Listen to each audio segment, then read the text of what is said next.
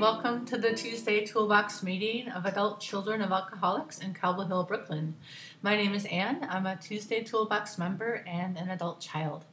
We're recording our speakers every week because we're hoping others will benefit from hearing these stories from our members. We'd love to hear your comments and questions. Our email address is tuesdaytoolboxaca at gmail.com. Also, whether you're listening on SoundCloud, iTunes, or Stitcher, please take a minute to rate our podcast. It will help others find it.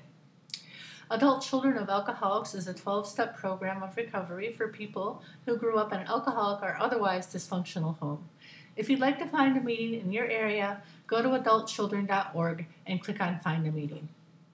This week we're hearing from our friend Devery, who has a really unusual topic the ability to feel and be in recovery. Please enjoy. Hi, I'm Devery. I'm an adult child. Um, thanks so much for asking me to speak. Um, I'm really grateful to get to do service in this program. It has completely changed my life, um, and I really don't know where I would be without it. So um, I'll read from the uh, 93 um, in the section on the 12 steps of ACA. Um, while ACA adapted the AA steps with few word changes, our experience shows that the adaptation has unique considerations. Because of our inherent sense of being flawed or unlovable, the adult child must be reminded that they have worth. We have worth and are acceptable, regardless of mistakes made or accomplishments achieved or not achieved. As adult children, we are a traumatized group of adults who can, re- who can revert to self doubt when making errors or sensing disapproval by others. No adaptation of the 12 steps for adult child purposes will be fully successful unless it emphasizes self love. We are God's children despite mistakes made. Through such affirmations and 12 step work, we come to believe in our self worth. We learn to tell ourselves that we are human and have something to offer the world. We face our mistakes and the opinions of others with confidence. In ACA, we get to say who we are instead of a drunk or dysfunctional parent saying who we are not. This is the great fact for us. We have paid our dues with the countless cursings, threats, and subtle neglectful acts we have endured as children. We stand now as adults, not complaining, but as people seeking to feel and be. We have earned it. This is our claiming of the 12 steps and their rewards. Um, I could read this whole book out loud for like hours, um, but I won't. Um, but I wanted to pick this passage because um, I'm right between 11 and 12 in my steps in ACA now, and I felt like this really broke down for me the like the gifts of the program and how it's really changed my life. Um, and especially in this one line where it says, "We stand now as adults, not complaining." But as people seeking to feel and be. And um, the biggest gift that I've gotten through this program is slowly being able to let go of that hypervigilance that I have sort of all the time. You know, I have, I come from, I qualify for this program. I have alcoholism and dysfunction on both sides of my family. Um, there are a lot of things in my story. I suffer from PTSD. Um, and it has been sort of like through even doing the 10th step in this program of realizing how much of my day is like how much the, a particular kind of hypervigilance or like reverting to like a childlike lens through which I see things out of fear governs like ha- has governed so much of my life, and I get relief from that through this program.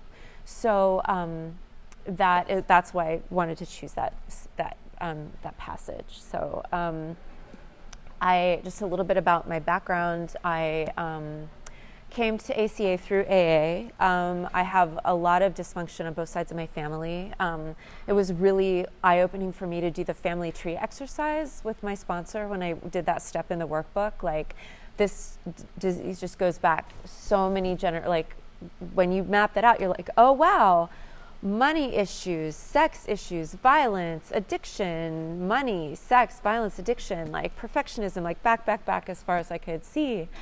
And um, there was this weird thing where when I, I, moved recently and I cleaned out this file cabinet and I found a bunch of newspaper clippings that my mom had saved. And one was a story about my grandfather, her father, being held hostage by his own father, keeping the cops away at gunpoint because there'd been an acrimonious split between, you know, his father and mother. And I was like, wow, okay, that just like, yeah, it's a whole line of ACAs, right? Um, and so when I started coming to, you know, I had like two years sobriety in another program, and I'm so happy that I ended up here sooner rather than later because it felt like I had enough kind of mental clarity or just like the capacity to be able to feel to then start to do the really deep work that this program that this program allows us to do and the whole like the experience of having i would describe the first few meetings i would come to as it felt like like a valve like you know when you have like a pool toy or an inner tube and you undo that valve and the air kind of slowly leaks out but it felt like reality slowly like leaking into my body. And i would not even sometimes be able to like concentrate on the book. And i was someone who could read when i was like three years old and i would lose myself in book worlds or be like well i'm really really smart. I'm book smart book smart book smart but to have that we- that sense of like oh there was all this denial and it's slowly falling away was both really destabilizing and um, re- like sometimes I would dissociate in a meeting or afterwards get really loopy for a couple of days and it was I wouldn't know what was happening. But then that also has allowed so much like of that melting and healing and everything that the literature talks about to happen. Um, so my mother is the parent who i mean they're on both sides but my mother is the reason why i qualify for this program. Um, she was an alcoholic comes from a long line of alcoholics. Um, there's also sexual abuse in my story that's pretty common and i feel like i i feel like it's important for me to say that. Like that's kind of a a case by case basis on what people feel okay talking about or not but it's been a big part of my healing process to like be open about that and also i feel like that can create space for other people.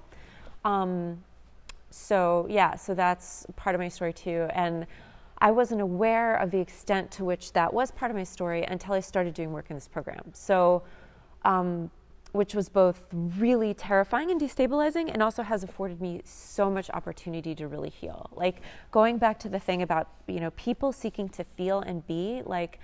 I get to feel and I get to be because of like the slow work of like undoing this denial and like sharing things with another person and going through the 12 steps with the sponsor. Um, it's like really like the story of the Velveteen Rabbit, you know, and always instead of like seeing things constant through through this perspective of like the black and white thinking and the isolation or the when I get very frightened or really dissociated, I go back to being basically eight years old. It's like I have an image of being eight years old and hiding under a kitchen table, listening to grown ups talking and having some information and being smart enough to put the story together. And then it's like I have to fix it all myself. And if I don't, like no, everything I do is going to be wrong. And to be able to realize that that's the that's the state I go to when I'm scared or I'm not like turning things over or I'm not like keeping it in the day or living in the solution or whatever. But to be able to look at that compassionately rather than beat myself up about it has been really wild because the other fellowship that I'm in, I would interpret a lot of that language. And that's another reason why I like that this shows how this adaptation of those other steps is very special and, part- particular for the needs of ACAs. Is I'll use those other steps and that other program, that other language to further keep myself apart or like why I'm bad, why I'm wrong, why I'm dumb, why I screwed up, why I made a mistake and I can't ever fix it, or why I have to walk around being like, I'm sorry, I'm sorry, will you please let me into your club, right? So little things like hearing the phrase, you know, feelings aren't facts. When I would hear that in other rooms, I just hear my dad yelling at me, why are you crying? Like, uh, it's like, well, I'm really sad and I don't know why and I'm freaking about this thing. And then someone would say, well, feelings aren't facts. And it's like, oh, that's stupid I should know better. This is dumb. Like, this isn't valid. As opposed to when I could get to the point of, oh, well, maybe this is grief.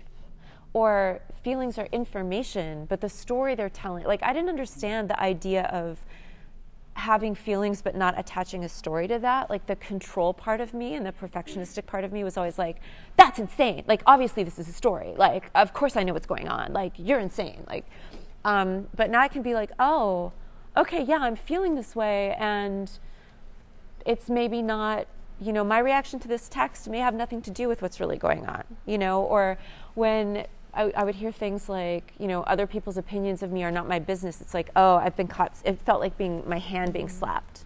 Like, stay out of that or like that's dumb or you're bad or you're snooping or you're nosy or like your curiosity is bad but when i think of it as well other people's feelings are not my responsibility that's that for me is freedom right? So um, the it's been so useful to me like how this program is like the accountability coming from a place of love and also accountability to myself like to my own feelings to my own experience to my own boundaries and needs like from a place of genuine self-love and respect is wild because it's it's really really freeing. Like and i've had some experiences lately where this has been really evident for me like i had something recently where i had a bed bug scare and i had just moved i just moved into my very own apartment signed a lease under my own name it was an expensive endeavor. I saved up a bunch of money, and then all that money went to that apartment. And then I thought I had bed bugs. And if that had happened a year ago, I would have been like so full of shame. Like this would have been, I failed. I was stupid. I should have known this would have happened. I'm horrible. I can't tell anybody. I'm infected. I'm to die. I, I'm to go into thousands of dollars of debt, like putting my books in a magic freezer, like all this stuff. And instead, I woke up and I was like, okay, wow, this sucks. All right. And I had the discernment to know that I had to ask for help, I could figure out the two people I wanted to reach out to, one of whom had been through it before, and another person, both of whom had been through it before, one in program and one not. It was like, what do you think I should do? What did you do? Okay, cool. All right, let me get these traps. Let me get my detergent. Let me figure out what I'm going to do. You know, told my sponsor, blah, blah. And I'm also able to, I love how this meeting's crosstalk policy, like ACA's crosstalk policy, is very different than other ones because I've learned to not engage with the people in my life who are crosstalkers. Mm. Like, not like, oh, they're bad, or hey, guess what? I'm blocking you on Facebook, crosstalker. Bye, you're canceled. Or just knowing that, like, if I go to one particular person, their discomfort will mean that I'm taking care of them and not doing what I need to do. So I just know I don't call them. And there's someone I can go to the movies with. Or if I'm like, oh my God, did you see this? Like, then I'll call that person, right? So knowing like where to get what I need is really wild as opposed to like, oh, I should open my heart up to all these people that will be a problem or like I can't talk to anybody because I have to do this alone. Like everyone will be in my business, you know, like being able to have that kind of balance is really that's completely new to me. That's a completely new thing for me. Like, and that I'm carrying around so much less like fear and resentment and reactivity. Or I also had an experience where I I'm a musician and we shot a music video on Sunday and it was something where we were able to send a treatment to these people. They came back with a great idea. It was really cool. And all I had to do was get in a car and show up and know that I would be taken care of. And not in a way like, oh, these people are famous, thank you. I need to do whatever they say, but like, this will be cool. Like, what's going to happen?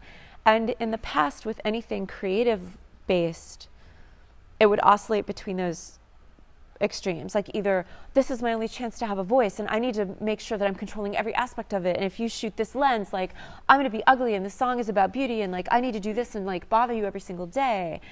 And, inst- or be like, okay, well, you know what you're doing and I need you to think I'm cool and if I say no this won't come out and you know I'll die alone or whatever it is, right?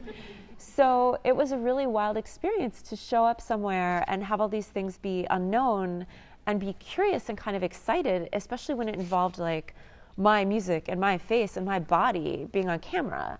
And um, I remembered having this thinking like, wow, I'm so much more present than I would have been even a year ago. And thinking everyone here just is really coming from a place of love. Like I don't have to make everyone like me and then it'll be a place of love, you know, or it was it was really amazing. So honestly, like the whole bit of just people seeking to feel and be, like that was something that I had only the tiniest taste of growing up because everything was so either in a place of rigid control or just total dissociation, like not really being or not really feeling, you know? And now I get to feel and be a lot more than I ever used to. And the whole going like through work, like I'm almost through, I'm on step 11 with my sponsor. And I have a sponsee in this program now, which was a huge goal of mine to be like, I really want to be able to pass on what was given to me.